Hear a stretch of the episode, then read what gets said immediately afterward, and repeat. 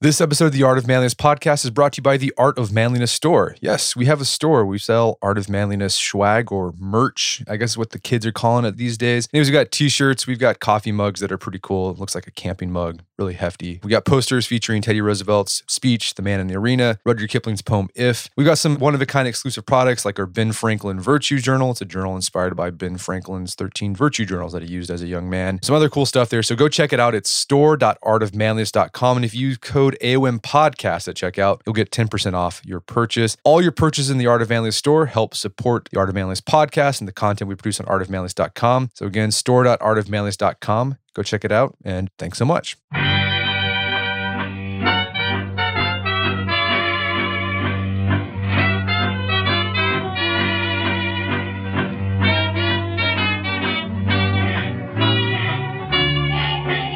Brett McKay here, and welcome to another edition of the Art of Manliness podcast. The ancient Greek poet Archilochus said, "A fox knows many things, but a hedgehog one important thing." The original meaning of the quote has been lost in the mist of time, but my guest today argues that it's a great metaphor for classifying two types of leadership strategies. His name is John Lewis Gaddis, and he's a Pulitzer Prize-winning author, an expert on the Cold War, and a professor of military history at Yale University. Today, Professor Gaddis and I talk about his book, On Grand Strategy, in which he distills insights about strategy from political and military history, going all All the way back to antiquity. We began our conversation discussing what strategy is and what it means to have grand strategy. John then shares the analogy of the fox and the hedgehog and the benefits and downsides to each approach to thinking and acting. We then discussed why the best strategists combine fox-like and hedgehog-like mindsets, examples from history of great leaders who had both, and how he helps the students see the relationship between principle and practice. After the show's over, check out the show notes at a o m dot i s slash grand strategy.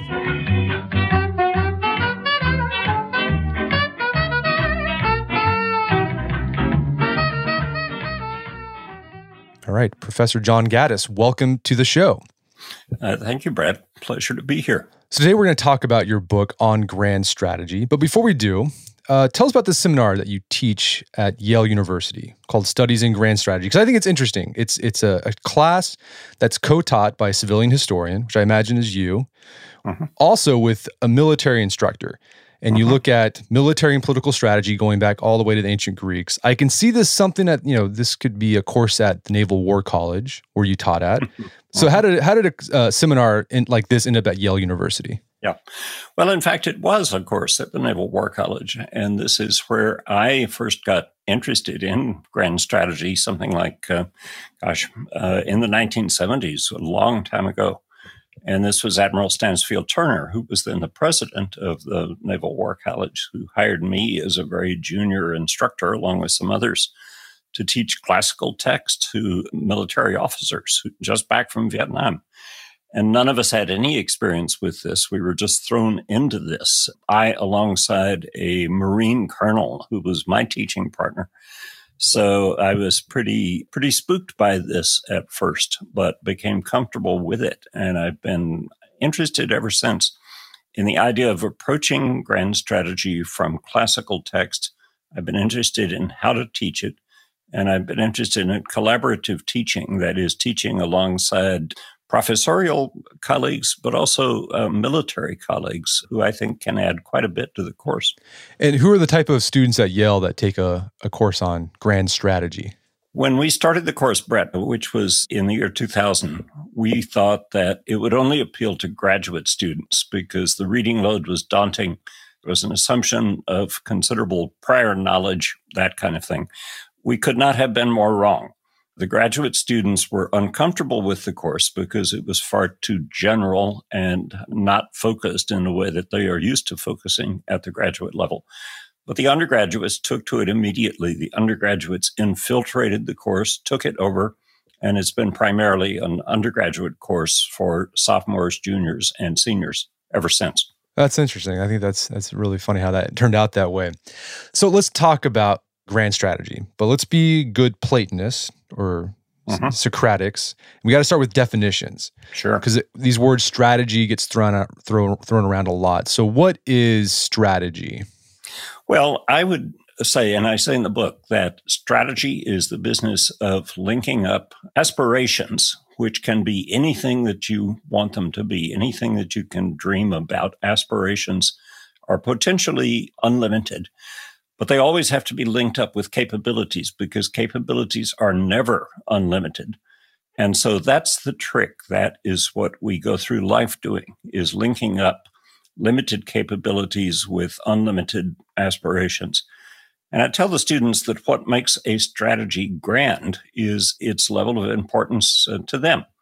So I tell them that going out to get a pizza and deciding where to go is not grand strategy. That's probably petite strategy.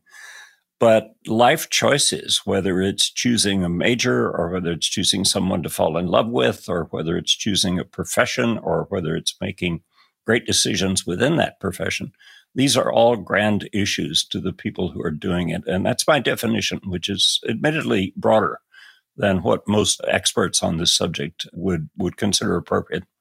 One thing I've seen happen a lot is people confuse strategy for tactics. Right. Uh, so, what are how do how does strategy differ from tactics? I think there is uh, no sharp line that divides them. It seems to me that uh, tactics obviously relate more to immediate efforts that you're making as opposed to long-term planning.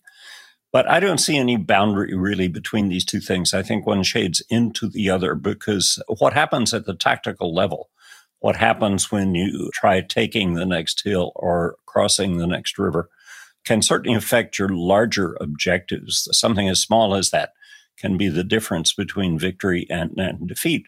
So in the end, I think it's a gradation between them rather than a sharp line. Gotcha. So uh, you be- begin your book On Grand Strategy by introducing an aphorism that I think a lot of people may have heard, maybe not so much young people, because uh, mm-hmm. it doesn't get thrown around that much these days, but it's this, it's the fox knows many things, but the hedgehog knows one big thing. Mm-hmm. So where did that phrase originate from, and how does it relate to strategy? Well, it goes back actually to the ancient Greeks, to a somewhat obscure Greek poet, Archilochus of Paros, who left it only as a fragment. So we have no idea what he meant by it. It's just something that by accident survived. But the modern inspiration for it comes from Sir Isaiah Berlin, the philosopher at Oxford, who loved to go to parties. And at a party in Oxford in nineteen thirty-nine, someone who was studying classics quoted this aphorism to Berlin.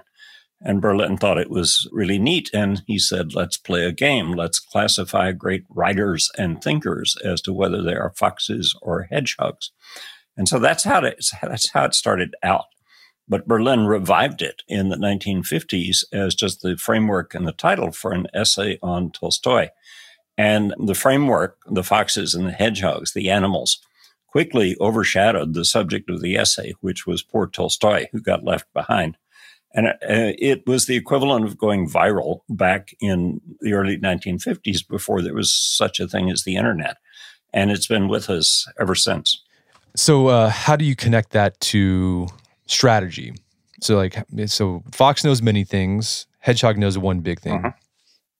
Well, I think, first of all, the best connection for it is just a, a, a trick of teaching, Brett. Um, if you want people to remember things, turn them into animals. This always works, you know. So that's why Berlin's aphorism took off, I think, Archilochus's aphorism.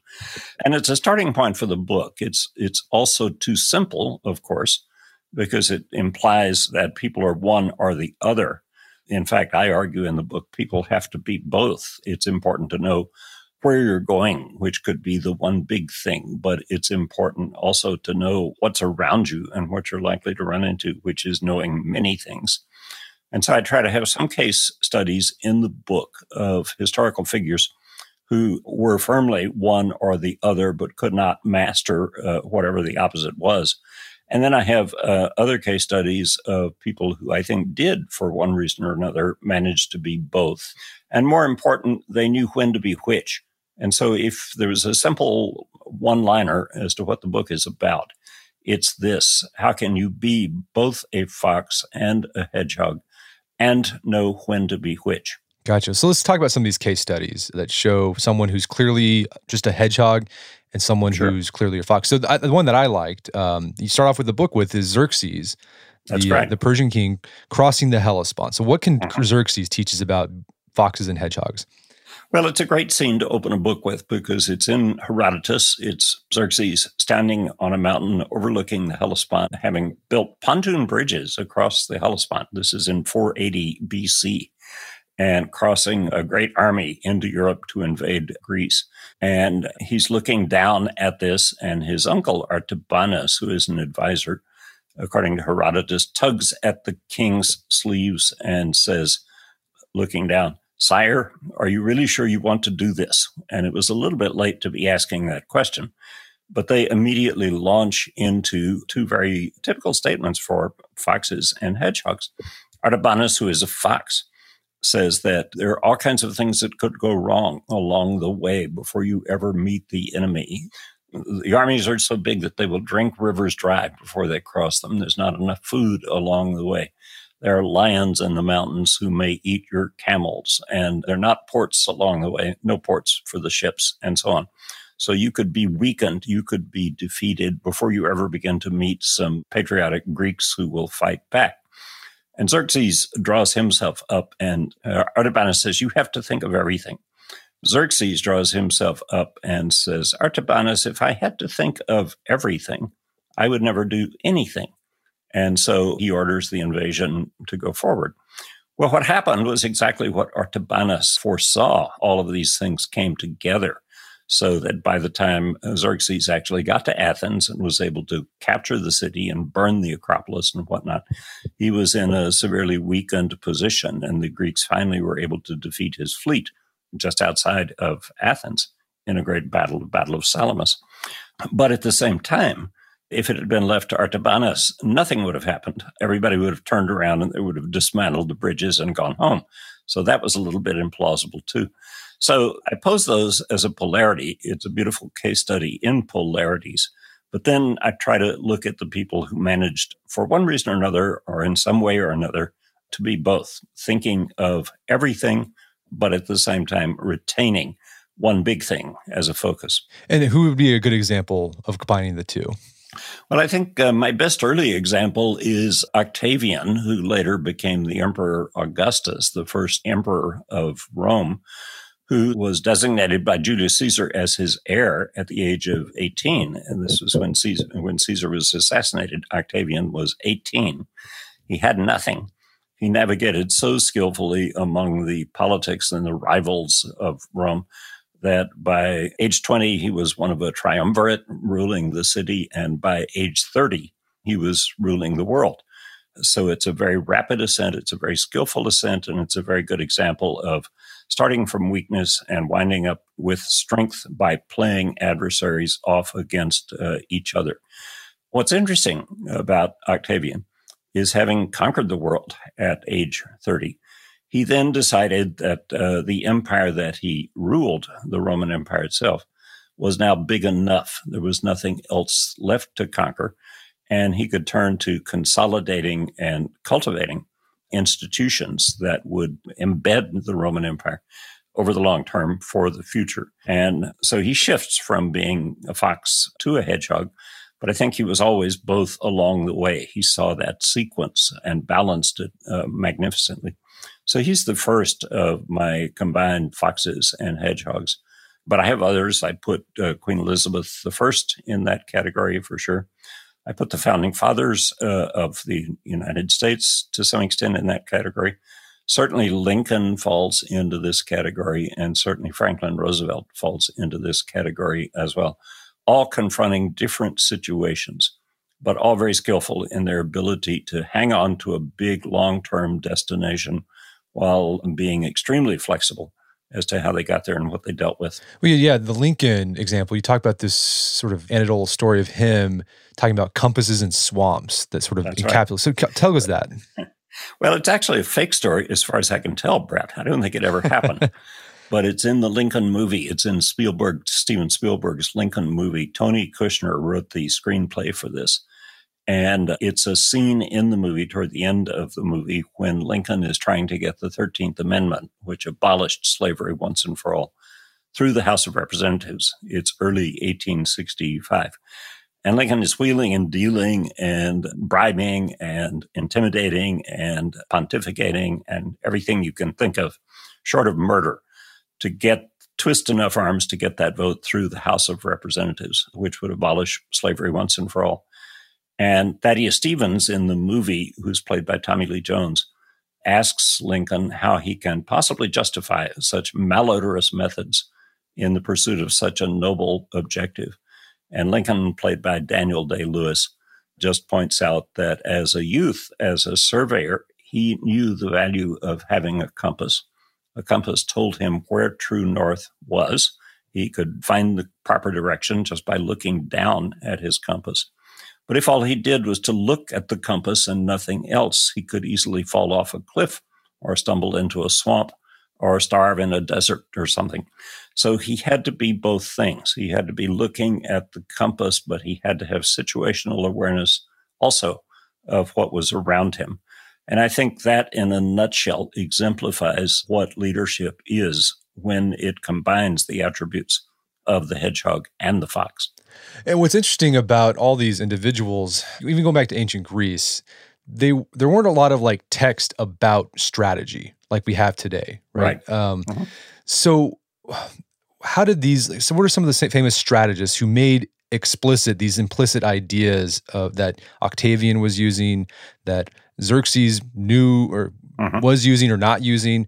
When did that start happening? Well, I think the starting point for writing about this, of course, is Thucydides and his great history of the Peloponnesian War. This is the war between the Athenians and the Spartans, which breaks out in the late four thirties B C. And it's not that Thucydides is putting forward himself some particular uh, grand strategy, but in his extremely detailed history, he is writing about the grand strategies of the belligerents in this in this war. It's probably not the case that they actually thought of themselves as having grand strategies, because this term was not yet widely known. But the Spartans had traditionally followed a strategy simply of cultivating military power and being more powerful than anybody else in Greece, and thereby intimidating all possible opponents. And the Athenians concluded they could not possibly compete with these military skills. But they were a maritime power. They were a naval power, something that Sparta was not. And so they embraced a strategy for simply walling off their city, the city of Athens and the port of Piraeus, from the rest of Attica, so that when war came, they could just bring everybody in within the walls. They could rely on their ships and their colonies elsewhere in the Aegean to supply them, and they could wear the Spartans down in this way. So it's almost as if the Spartans decided on the grand strategy of a tiger and the Athenians decided on the grand strategy of a shark. Two very, very, very different approaches in a, in a common struggle. So nobody articulated that. We can just conclude it from what Thucydides tells us of, of what happened. But it has become a model for people thinking about grand strategy ever since. And in fact, it's exactly what I was teaching back at the Naval War College uh, long ago uh, in the in the nineteen seventies that first got me interested in this subject. We're going to take a quick break for a word from our sponsors. All right, if you like me, the list of books you want to read is never ending. There's no time to read them all. Thankfully, our sponsor Blinkist has solved this problem once and for all. Blinkist is the only app that takes thousands of the best-selling nonfiction books and distills them down to their most impactful elements so you can read or listen to them and expand your knowledge all in under fifteen minutes, anywhere, anytime from your phone. Now, I read a lot, and one of the ways I get through a lot of books is I skim or scan certain types of books. The, I call these books the airport books. These are the books you see at airport bookstores. They're like pop business books, pop psychology, self-improvement books. The way they're formatted, there's uh, clear headings, it's bullet points, it's very skimmable. What Blinkist does is basically takes that and distills it for you so you can get those actionable salient points right there. You can listen to them, read them, get it all done in fifteen minutes. So books that I would recommend checking out that are great for this are things like the eighty twenty Principle, Getting Things Done, The Power of Habit. These all have very salient big picture points that are distilled by Blinkist. Now, if you want to check this out, got a special offer for my audience. Go to Blinkist.com slash manliness to start your seven-day free trial. That's Blinkist, spelled B L I N K I S T dot com slash manliness to start your free seven-day trial. Again, Blinkist.com slash manliness. also by The Strenuous Life. The Strenuous Life is an online platform that we developed to help you put your intentions into actions. We've done this by creating over fifty badges based around fifty different skills that we've talked about on The Art of Manliness. There's a combination of hard and soft skills. So we have skills like self-defense, wilderness survival, lockpicking is one of them, camping. But we also have soft skills like oration, salesmanship, entrepreneurship. Uh, we have a family man badge. We just list out specific requirements to help you get started. So if you've ever been reading The Art of Manliness, say, I really want to do this stuff, but I don't know how to get started. Well, The Strenuous Life helps you get started. We also have accountability tools to help you with your physical fitness, helping you develop your character, becoming a better person by requiring you to do a good deed every day. And it all also has an interactive form where you can interact with like-minded men to get the motivation and the accountability you need to improve your life and take action. We've had over four thousand people sign up for it so far. We've got another enrollment coming up at the end of the year, December thirty-first, beginning of January. If you're ready to get on the waiting list for that, just head over to strenuous life dot co where you can learn more about the program, what's involved, what you get, and then get your name, your email on the list, and we'll let you know when enrollment opens up in January. Again, strenuous life dot co. Yeah, and you had uh, individuals in the East, like Sun Tzu, making explicit this idea of, you know, you have to be flexible mm-hmm. in your sure. military strategy. Mm-hmm. um, and then I guess the the big treatise on strategy that came out was uh, Clausewitz. That was the, yes. probably the most. Tell us about Clausewitz. What was his idea about grand strategy? Well, well, part of the problem, Clausewitz, first of all, was a Prussian officer who, when Napoleon de- defeated Prussia, uh, became disgusted and actually uh, joined the Russians instead. And so he was on the Russian side in eighteen twelve when Napoleon invaded Russia. After that was all over, he wrote a great book, which is probably the greatest of all books on grand strategy, called On War. And this was published in eighteen thirty, a year after Clausewitz died. He never actually completed this text. It's incomplete, it's fragmentary, it's sometimes repetitive. It has the complication, of course, of having been written originally in German, so it depends on the quality of the translations if you're reading it in English. It's been debated by strategists ever since it came out. But if you read it in a certain way, if you read it, as I say in the book, from a high altitude, trying to look at the overall picture instead of trying to find consistency of detail in it, it is uh, profoundly sophisticated in its view of grand strategy. And what is, I think, so sophisticated about it, what is so rewarding about it, is that it's a work of theory for sure. So it's meant to guide the hand and the mind of future strategists. But at the same time, it's a theory of when not to have a theory. So it explains that theories cannot cope with all situations. There are too many uncertainties in the application of theory. Clausewitz himself called it friction and coined the use of the term friction to, de- to describe what he also calls the fog of war. And his point is simply that no theory can predict everything that can possibly go wrong. So you could ask the question, well, why have a theory in the first place? And Clausewitz says, well, it's a little bit like uh, military training. Anybody who's venturing onto a battlefield will bring, any officer who's venturing onto a battlefield will bring some training to that experience, but the battle will never go in just the way that the training prepared that person for. You have to be willing, you have to be able to respond instantly to situations as they're developing. But nobody would say that somebody will fight more effectively on a battlefield for having had no training at all. So training is important in that sense, but it does not predict the future. And I think that's Clausewitz. Right. So relying on theories is what a hedgehog would do. Well, it, this is where it's complicated because you cannot quite easily fit Clausewitz into the fox-hedgehog uh, dichotomy. And I tried to use the fox-hedgehog dichotomy as a starting point. That, in fact, is how Isaiah Berlin characterized it, only as a starting point for further investigation. But I did not try to cram all the people subsequently who make appearances in the book into one or the other category. I was really more interested in showing how you can be both. And I think it's Clausewitz more than anyone else who gives us a theory on how you can be both, which is to be skeptical of theory. I know that's a paradox, but that's Clausewitz. It, it sounds a lot like we've had Robert Coram on the podcast talk about John Boyd mm-hmm. and his OODA loop. And mm-hmm. Uh, Boyd basically just kind of, he built off of Clausewitz And the whole idea is, you, the OODA loop is you have the, the idea of mental models mm-hmm. that you you take apart and put back together in different places, and the first person, the competitor that can do that the fastest will win the competition. Yes, basically. Of course. But I would say mental models, John Boyd's concept, doesn't quite get at what Clausewitz is talking about, because I think that makes it sound a little bit too formal. Uh, Clausewitz was himself profoundly skeptical of models, and he saw them as great oversimplifications. What he trusted, what he sought to incorporate into his thinking, was simply experience. And that's different from a model. Experience is uh, you know, the strength that you need, the stamina that you need, the level-headedness that you need, the ability to remain calm when bullets are flying around you. But I doubt very much that most people who are on battlefields are thinking about mental models right at that point. They're thinking at a much more immediate and elemental level.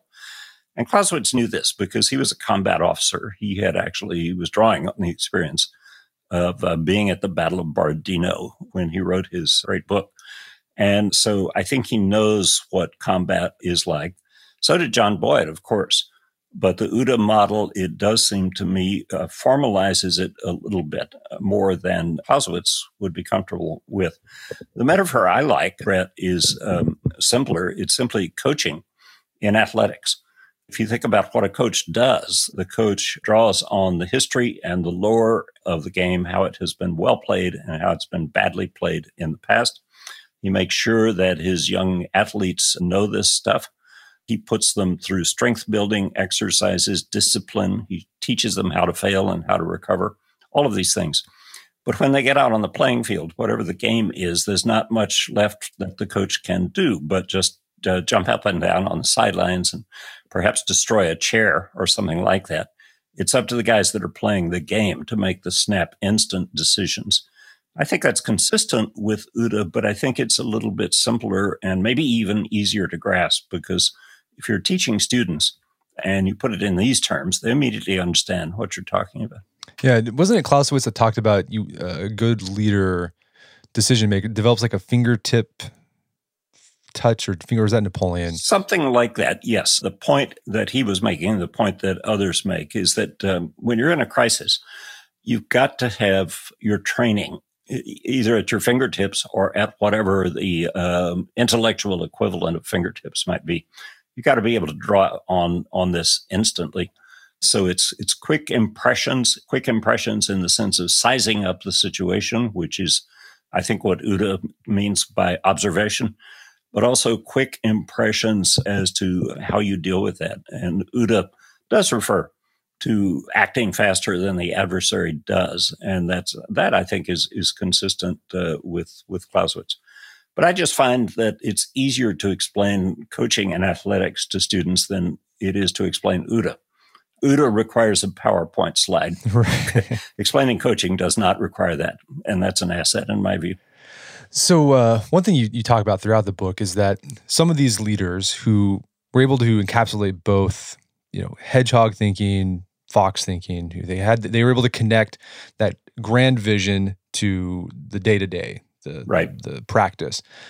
One of the issues is that once you've gained success, there's a tendency to become more of a hedgehog. Like you mentioned Octavian. Yes. Yeah. Why does that, why does that happen? What's going on there? Well, for that one, we actually have social science evidence to confirm it. And I'm referring to the political psychologist, uh, Phil Tetlock, who was in the nineteen eighties, began a very elaborate study of decision-making. Why do some people seem able to predict the future accurately and others don't?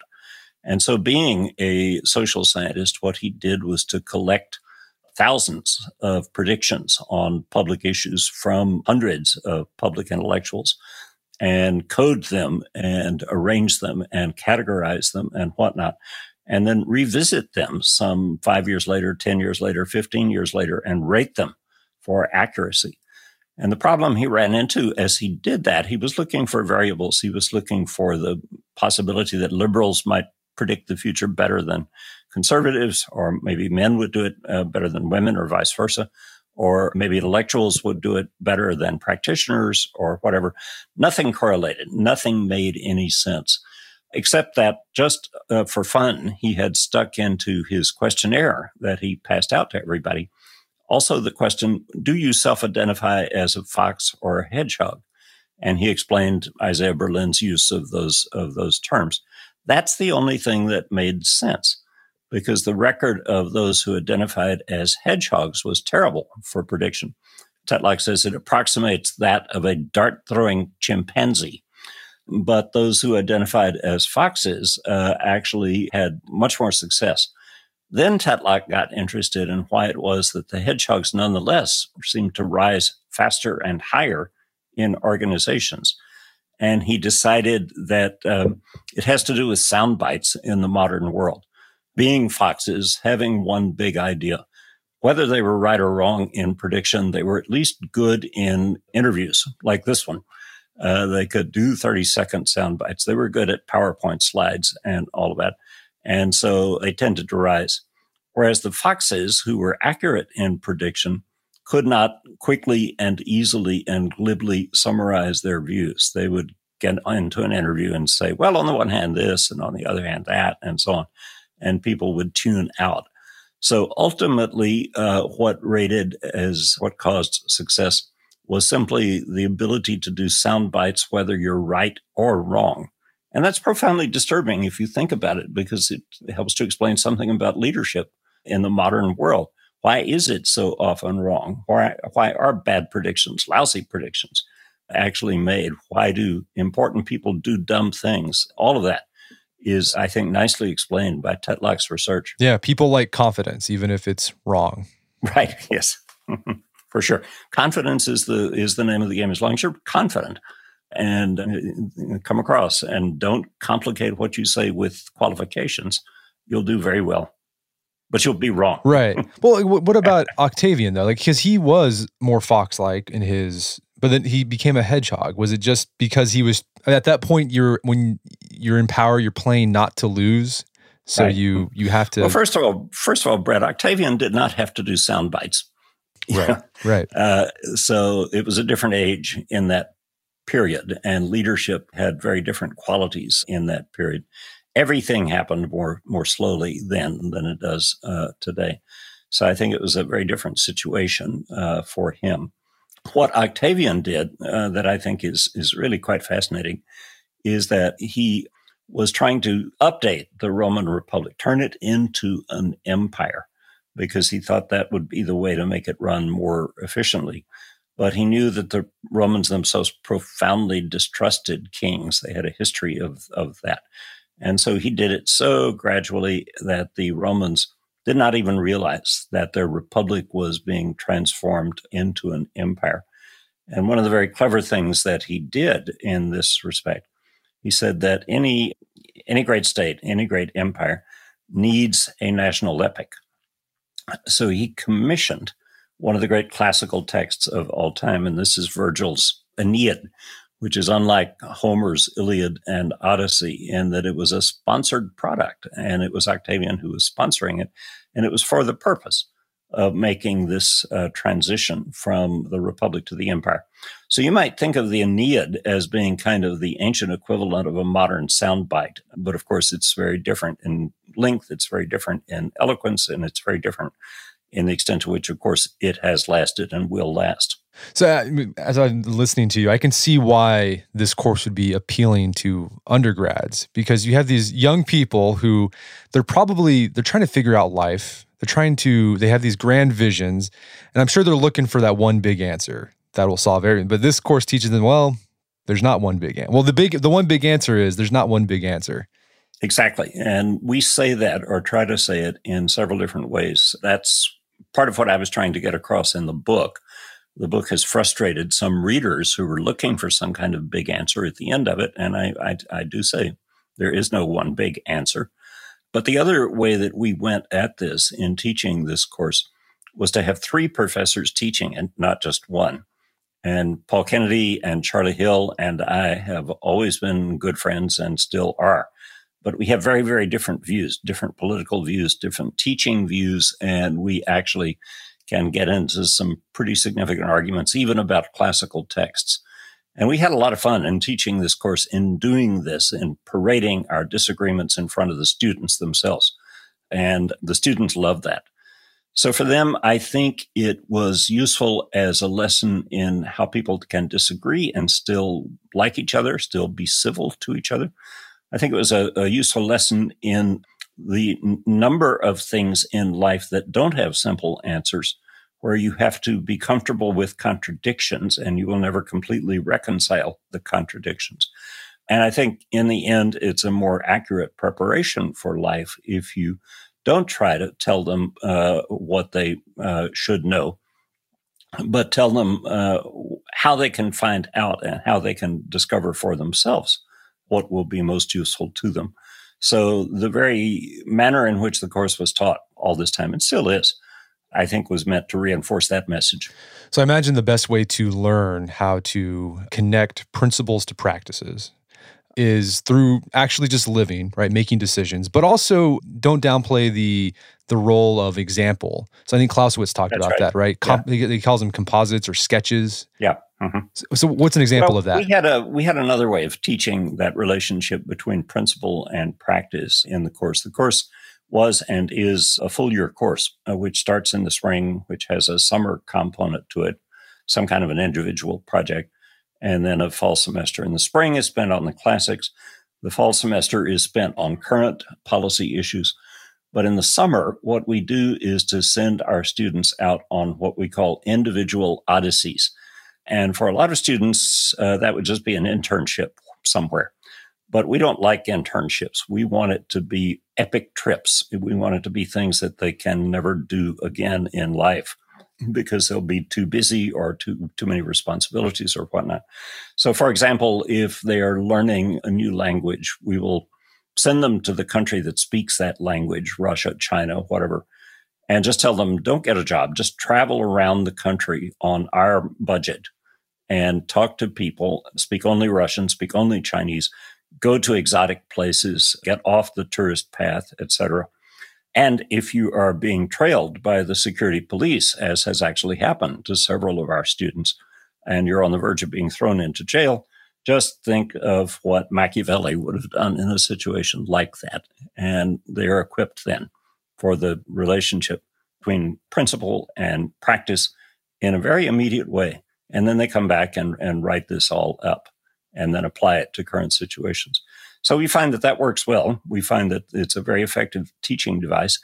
And the exotic locale we have most recently chosen uh, for our students, or recommended to our students, is America.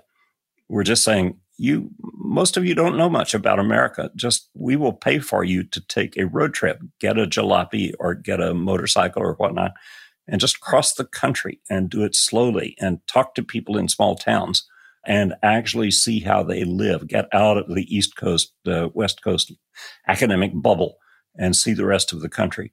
And that has proven to be a, quite a popular project uh, for our students as well. I think it's very healthy to be able to do that. Well, Professor Gaddis, this has been a great conversation. Is there some place people can go to learn more about your work? Well, uh, I guess, Brett, if I can, I would recommend the book, first of all, because I think that's a, a useful introduction. What I really meant it to be was a book about teaching, just to kind of sum up at least my own perspective on what we were trying to do in this course. I very deliberately did not try to co-author it with my teaching colleagues, Kennedy and Hill. In fact, I didn't even show it to them, to them until it came out because I knew they would disagree. But they have written their own books in various ways uh, on this subject. So I think start with that as just a kind of a guide to what to do. And then from that, uh, selective reading, it never hurts to go back to the classical texts. And if you know what you're trying to get out of them, if you're not trying to memorize every detail, but looking for the larger pictures, for the what I call the T T Ps, the timeless transferable principles, it can be immensely rewarding to that. It's very important to have people that you can talk with about these texts uh, as well. So several, quite a number of our the alumni of this class who are now out in the world and they have jobs and they have families and whatnot, but they also have secret cells or uh, meetings where they just get together with each other late at night and they pull out their copies of Thucydides or Clausewitz or Machiavelli and they relive the glory days of the grand strategy class because they find it rewarding and refreshing just to come back to these texts periodically in life. And I think that's very important as well. There's no reason why you have to have had this course to be able to do that, for sure. Well, John Gaddis, thank you so much for your time. It's been a pleasure. Thank you, Brad. Enjoyed it.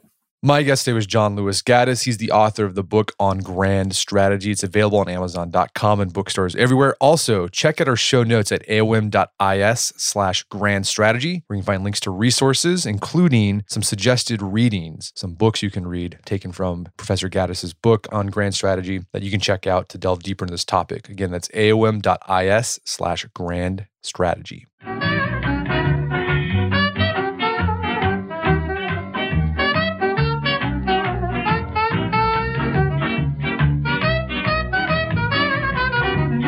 Well, that wraps up another edition of the Art of Manliness podcast. For more manly tips and advice, make sure to check out the Art of Manliness website at art of manliness dot com. And if you enjoy the show, the podcast, you've gotten something out of it, I'd appreciate it if you take one minute to give us a review on iTunes or Stitcher. Helps out a lot. And if you've done that already, thank you. Please consider sharing the show with a friend or family member who you think would get something out of it. As always, thank you for your continued support. Until next time, this is Brett McKay telling you to stay manly.